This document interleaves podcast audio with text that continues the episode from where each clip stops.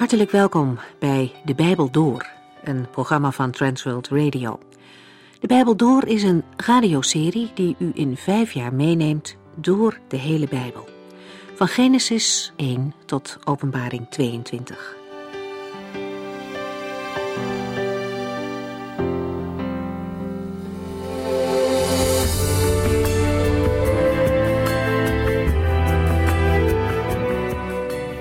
We zijn in deze serie De Bijbel Door al een paar weken op weg in het boek Handelingen. In hoofdstuk 13, waar het de vorige keer over ging, wijst de Heilige Geest Saulus en Barnabas aan voor een speciale taak. En die ligt niet in de plaatselijke gemeente, maar zij moeten het evangelie verder gaan brengen. Tot in de verste uithoeken van de wereld moet het nieuws van Jezus Christus bekendgemaakt worden. De Heilige Geest vertelt hen dat ze op reis moeten gaan, maar niet waar naartoe. De keuze valt op Cyprus. Barnabas komt daar vandaan. En als eerste bezoeken ze de synagoge. Saulus had een intens verlangen naar zijn eigen volksgenoten, omdat hij hen ook over de Heer Jezus wilde leren. Daar had hij alles voor over. Verder kwamen in de synagoge, behalve Joden, ook veel godvrezende mensen die openstonden om naar het evangelie te luisteren. Tijdens de zendingsreizen zoeken de evangelisten dus meestal eerst een synagoge op. Vanaf deze periode wordt Saulus voortaan Paulus genoemd, zijn Romeinse naam. Op Cyprus wil de gouverneur meteen meer weten over de boodschap die Paulus en Barnabas verkondigen. Ze worden uitgenodigd, maar ondervinden veel tegenstand van Elimas, een tovenaar. Elimas had een Joodse afkomst, maar was ver van God. Hij leefde in geestelijk opzicht in de volslagen duisternis. Paulus is vervuld met de Heilige Geest en zegt hem dat hij een tijd lang blind zou worden. Bij Paulus gebeurde dat eerder ook en dat leidde tot zijn bekering. Van Elimas staat dat er niet. Wel is de gouverneur zo onder de indruk dat hij tot geloof komt. Paulus en Barnabas reizen dan verder naar Antiochieën. Onderweg gaat een van hun reisgenoten, Johannes Marcus, terug. Over de reden daarvan zwijgt de Bijbel, maar uit latere brieven blijkt dat Johannes Marcus toch weer met enthousiasme en ijver in het zendingswerk meedoet. Wij lezen nu Handelingen 14.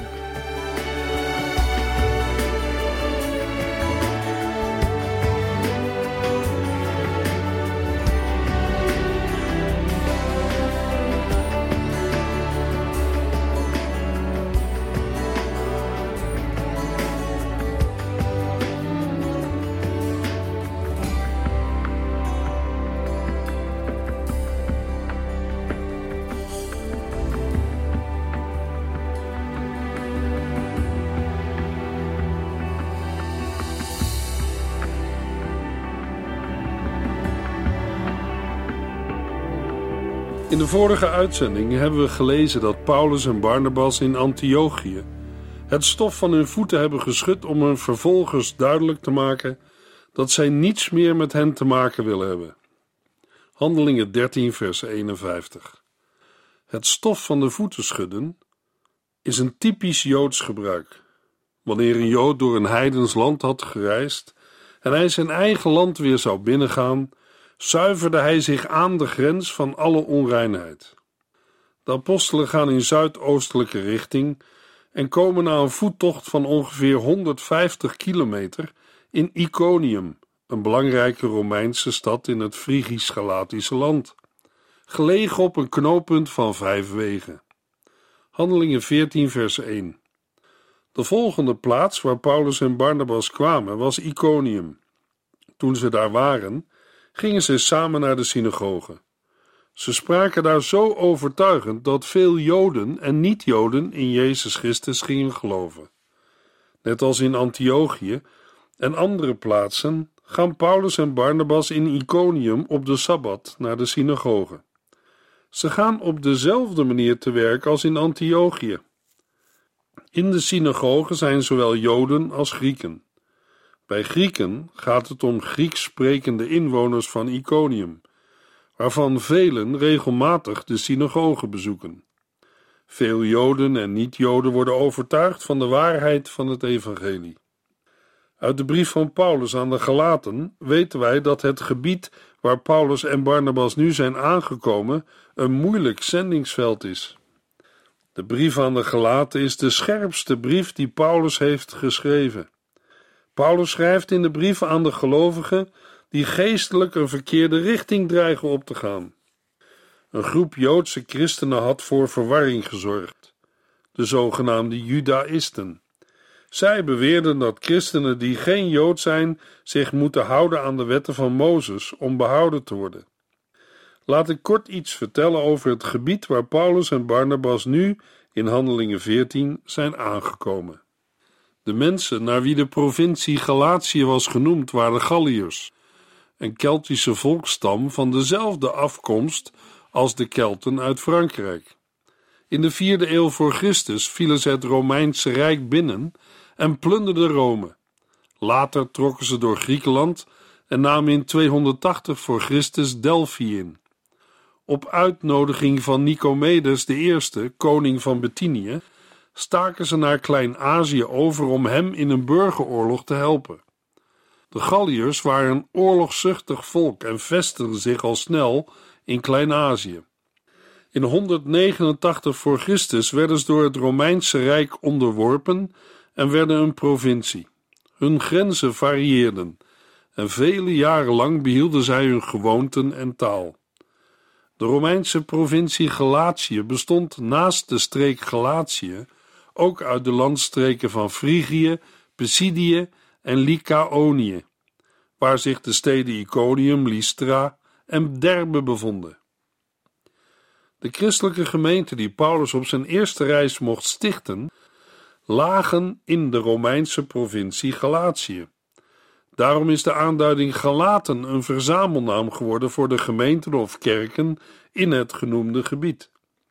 Deze Galliërs hebben veelal hetzelfde temperament en de eigenaardigheden als wij. Ze hebben ook dezelfde afkomst, Europa en de Britse eilanden. Julius Caesar zei over hen: de zwakheid van de Galliërs is dat ze in hun besluiten wispelturig zijn, dol op verandering en niet te vertrouwen. Een andere Romeinse schrijver beschreef hen als oprecht, onstuimig, ontvankelijk, buitengewoon intelligent, dol op show en sensatie, maar zeer ongedurig. Een gebrek aan rust en vastheid, wat de vrucht was van buitensporige ijdelheid. Herkennen wij onszelf in deze beschrijvingen? Zijn wij een wispelturig volk? Vandaag volgen we de ene leider en morgen een andere. Een van de reformatoren van de kerk, Maarten Luther, heeft in eerste instantie zijn kracht om door te zetten uit de brief aan de Galaten geput.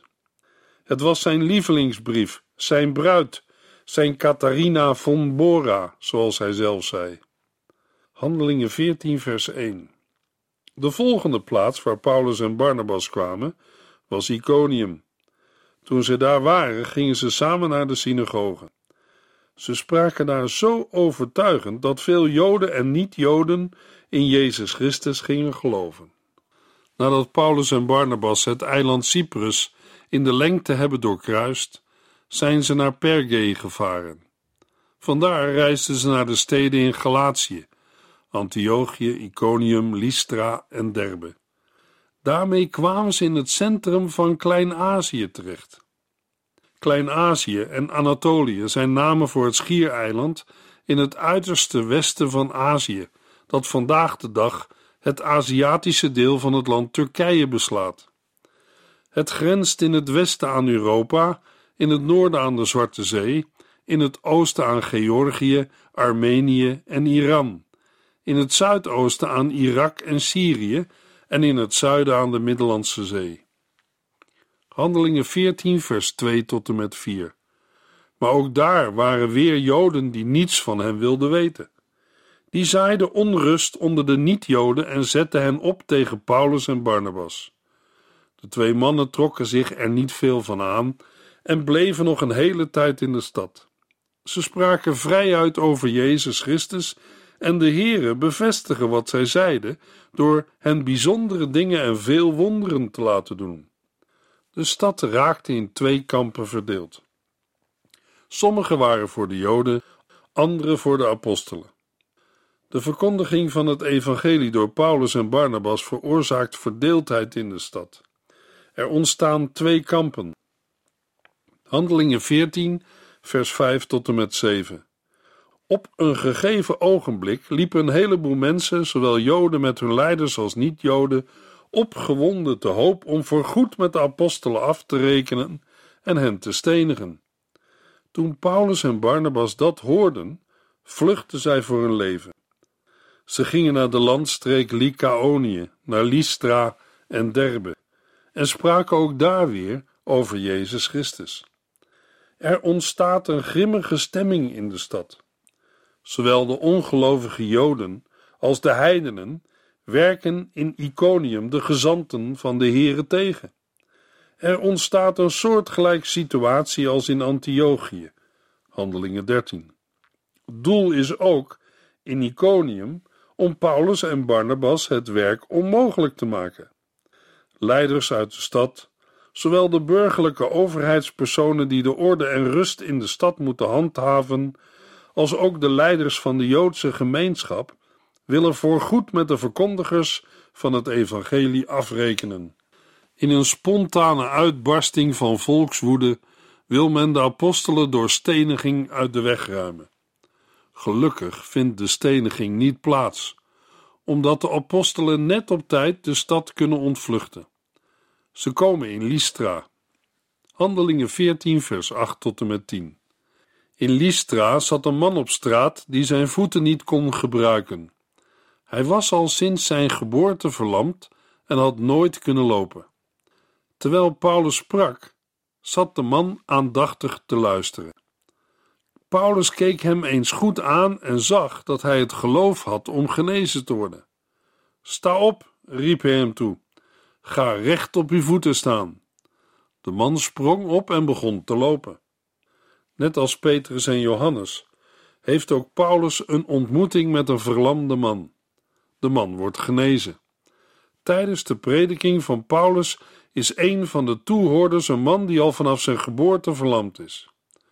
Mogelijk was het een bedelaar. De man blijft anoniem. Wat Lucas van deze man zegt, benadrukt zijn nood en het hopeloze van zijn situatie. De man heeft geen kracht in de voeten. Hij heeft nog nooit één stap kunnen doen, laat staan rennen of springen. Dat was niet gekomen door een ongeluk. Lucas schrijft, hij was al sinds zijn geboorte verlamd en had nooit kunnen lopen. In het wonder aan deze verlamde man bevestigt de Heere de verkondiging van het evangelie. In Hebreeën 2 vers 4 lezen we, God heeft bewezen dat die boodschap, redding door Jezus Christus, waar is, door tekenen, wonderen en machtige daden, en ook door de gaven van de Heilige Geest te geven aan wie Hij wil. Paulus en Barnabas zijn instrumenten in de handen van de Heere. Zij kwamen op plaatsen waar het woord van God niet was. Op plaatsen waar mensen nog nooit het evangelie hadden gehoord. Wat waren hun geloofsbrieven? Welk bewijs was er dat zij de boodschap niet zelf hadden bedacht, maar van de Heere kwam en in zijn opdracht werd verkondigd? Door het wonder werd de verkondiging van het evangelie bevestigd. De tekengaven van genezing en bevrijding waren de geloofsbrieven van de apostelen. En vandaag? Natuurlijk, vandaag hebben we de Bijbel, het woord van God. Aan dat woord moeten ook wij gehoorzamen en ernaar handelen. En de gaven van genezing en bevrijding, die zijn er vandaag ook nog. Ook vandaag worden mensen door handoplegging en op gebed genezen. Ook vandaag worden zieken gezalfd met olie naar het voorschrift van Jacobus en geeft de Heere genezing. Ja, er worden ook mensen niet beter. Ik weet niet waarom dat zo is. Bij hen is de weg van de Heere anders en blijft het voor ons verborgen. Er zijn geheimen die de Heere uw God u niet heeft geopenbaard. Deuteronomium 29 vers 29. Ook vandaag worden in de naam van Jezus demonische bindingen verbroken en worden mensen bevrijd van satanische machten en bindingen. Al deze tekenen en wonderen zijn geen doel op zich. Ze bevestigen de verkondiging van het evangelie van Jezus Christus. Mogelijk vraagt een luisteraar zich af: en waar is de verkondiging van het evangelie goed voor? Mag ik het u zeggen met de woorden uit Johannes 20 vers 31? De verkondiging van het evangelie heeft tot doel: opdat u zult geloven dat Jezus de Christus is, de Zoon van God. Als u in hem gelooft, leeft u in zijn naam. Een mens kan de feiten van het evangelie kennen en ze ook geloven. Een mens kan geloven dat Jezus stierf en weer is opgestaan en nu zit aan de rechterhand van God de Vader in de hemel. Een mens kan zelfs geloven dat als hij of zij zijn vertrouwen op de Heer Jezus stelt, de Heer hem of haar zal redden. Blijft de vraag: waarom doet u dat dan niet? Het kan zijn omdat een volgeling of een aantal volgelingen van Jezus u pijn of verdriet hebben gedaan, door problemen in de kerk of bij andere gebeurtenissen. Er kunnen veel dingen zijn en, toegegeven, ook in de kerk gaan dingen mis. Ik wil u om vergeving vragen voor al die keren dat een volgeling van Christus zich niet heeft gedragen zoals Christus dat zou hebben gewild.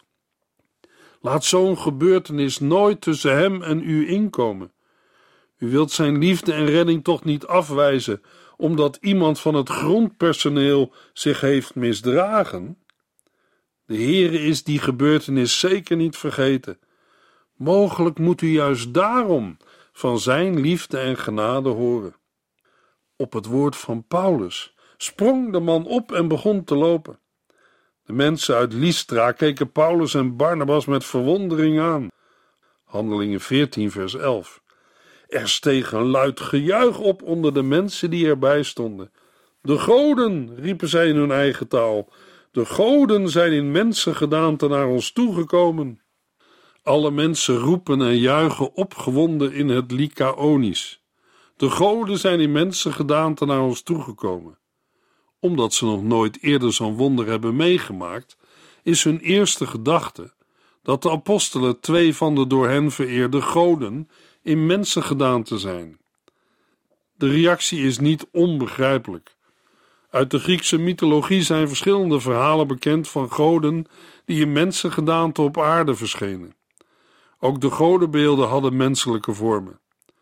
Omdat de bewoners van Lystra in hun eigen taal roepen, kunnen Paulus en Barnabas niet verstaan wat ze zeggen. Het gevolg is dat ze ook niet direct begrijpen wat de bevolking van plan is. Handelingen 14 vers 12 en 13. Ze noemen Barnabas Zeus en Paulus Hermes, omdat hij de mensen had toegesproken. De priester van de Zeus-tempel die buiten de stad stond, bracht zelfs stieren en bloemenkransen bij de poort, want hij en de mensen wilden Barnabas en Paulus offers brengen. De bevolking van Lystra denkt dat Barnabas Zeus is, de belangrijkste godheid van de Griekse godenwereld. Dat kan te maken hebben met zijn leeftijd, ouder dan Paulus, of zijn grotere gestalte. Paulus wordt door hen voor Hermes, de zoon van Zeus, aangezien. Hermes gold in de godenwereld als boodschapper en woordvoerder van de goden, met name van Zeus. Paulus wordt zo genoemd omdat hij de mensen had toegesproken. De Romeinse namen voor Zeus en Hermes zijn respectievelijk Jupiter en Mercurius. Volgens een bekende mythe die zich in deze streek afspeelt, zouden Zeus en Hermes in mensengedaante zijn neergedaald en door een echtpaar gastvrij zijn opgenomen. Dit echtpaar werd door de goden royaal gezegend. Bij de bijgelovige bevolking leefde een dergelijke mythe nog sterk. Daarom bracht men de 2 wonderdoeners ook direct met Zeus en Hermes in verband. Aan goden moet worden geofferd, en daarom zijn de bewoners van Lystra van plan om ter ere van Paulus en Barnabas een groot offerfeest te houden. Handelingen 14, vers 14 tot en met 16. Maar toen die dat hoorden, schrokken zij. Ze scheurden van ontzetting hun kleren en renden naar de mensen toe.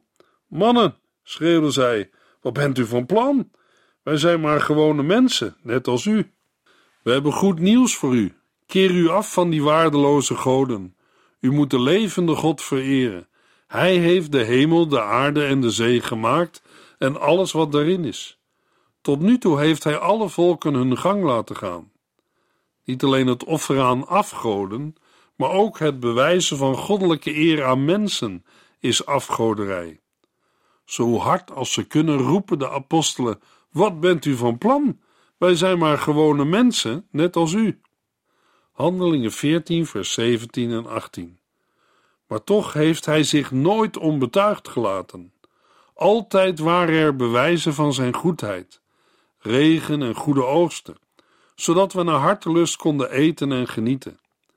De mensen hadden zich zo vast voorgenomen Barnabas en Paulus offers te brengen, dat die er met moeite in slaagden hen dit uit het hoofd te praten. Het lukt de apostelen uiteindelijk om tijdig de opgewonden mensen ervan te weerhouden aan hen te offeren, maar niet zonder de grootst mogelijke moeite. Handelingen 14 vers 19. Maar de stemming in de stad sloeg om. Toen er Joden uit Antiochieën en Iconium kwamen die veel kwaad over de apostelen vertelden. De mensen werden vijandig en gooiden stenen naar Paulus die zo zwaar getroffen werd dat zij dachten dat hij dood was.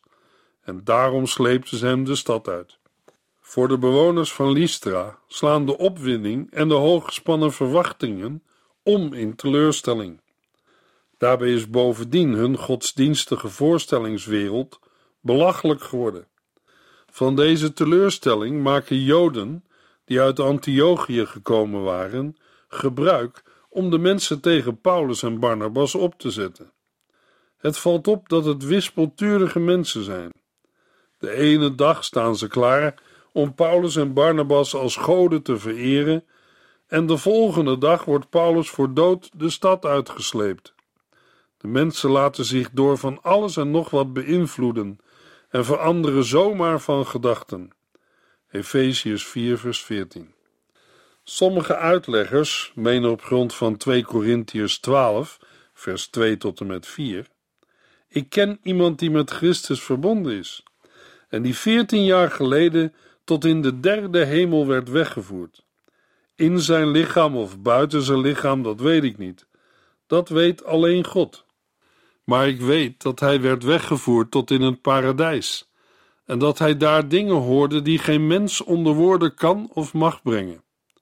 Op grond van deze uitspraak menen uitleggers dat Paulus echt dood is geweest en dat de iemand uit 2 Korintiërs 12 Paulus zelf is.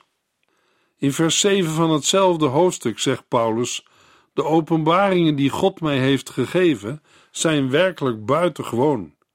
Maar omdat hij niet wilde dat ik mij daardoor iets zou gaan verbeelden, heeft hij mij pijnlijk laten vernederen door een handlanger van Satan, die mij als met vuisten slaat.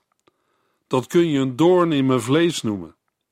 Nee, God zal niet toelaten dat ik mij wat ga verbeelden. 2 Korintiërs 12 vers 7. Als deze uitleg juist is, dan is ook Paulus uit de doden opgewekt. Handelingen 14 vers 20.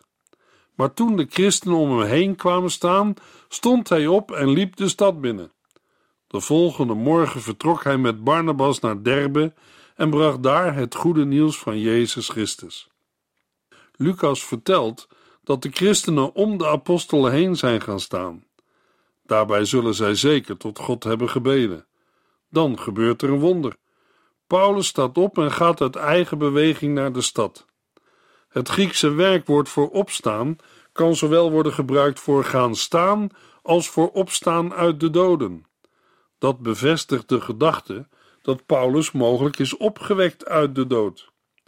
Over de lichamelijke toestand van Paulus wordt verder niets gezegd. Ook als Paulus op dat moment niet dood was, heeft er zeker een wonder van genezing plaatsgevonden. Anders is het bijna niet voor te stellen hoe Paulus de voetreis van de ongeveer 90 kilometer naar Derbe heeft kunnen maken.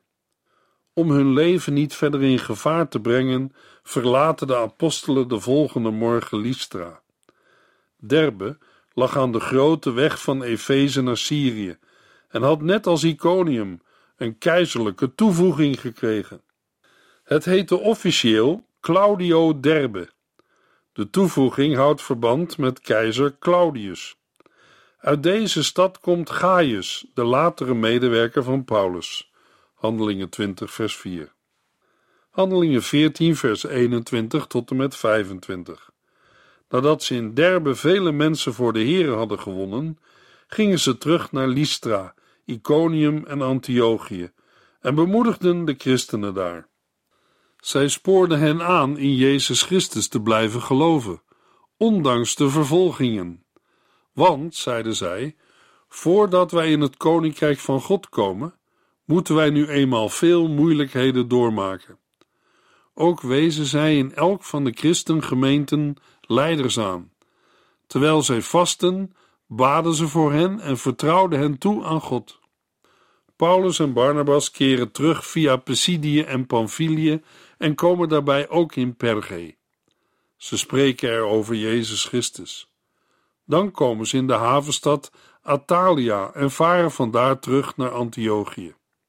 Handelingen 14 vers 26 tot en met 28. In Attalia gingen zij aan boord van een schip dat hen naar Antiochië in Syrië zou brengen. Nu zij hun taak hadden afgerond, gingen ze terug naar de stad waar zij aan hun reis waren begonnen. Daar hadden zij, samen met de andere leiders van de christengemeente, God gevraagd hen onder zijn hoede te nemen, zodat zij konden doen wat hij hun had opgedragen. Toen ze in Antiochië aankwamen, riepen zij de christenen bijeen en vertelden hun wat God allemaal had gedaan. God had nu ook niet-Joden de mogelijkheid gegeven in Jezus Christus te geloven. Paulus en Barnabas bleven nog een hele tijd bij de christenen in Antiochië. Nadat de beide gezanten van Christus verslag hebben gedaan van hun reis, blijven zij geruime tijd in Antiochië om de gelovigen in deze stad van dienst te zijn in prediking en onderricht. In de volgende uitzending lezen we verder in Handelingen 15 vers 1 tot en met 13.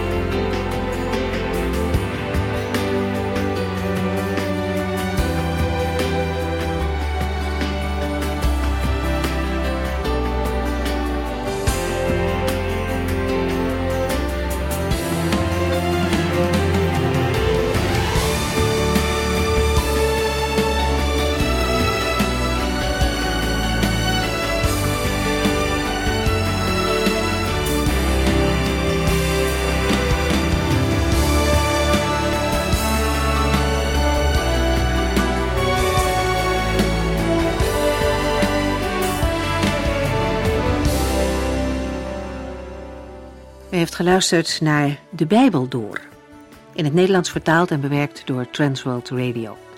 Een programma waarin we in 5 jaar tijd de hele Bijbel doorgaan. Als u wilt reageren op deze uitzending of u heeft vragen, dan kunt u contact met ons opnemen. Tijdens kantooruren kunt u bellen op 0342 47 8432. 0342 47 8432. Ook kunt u een e-mail sturen naar debijbeldoor@transworldradio.nl en natuurlijk kunt u ook via de post ons bereiken. TWR, postbus 371, postcode 3770, AJ in Barneveld. Dit programma werd gepresenteerd door Cor Weda en Ike André. Techniek was in handen van Odin van Woerdekom. En wij allemaal bedanken u voor het luisteren. Graag tot de volgende keer.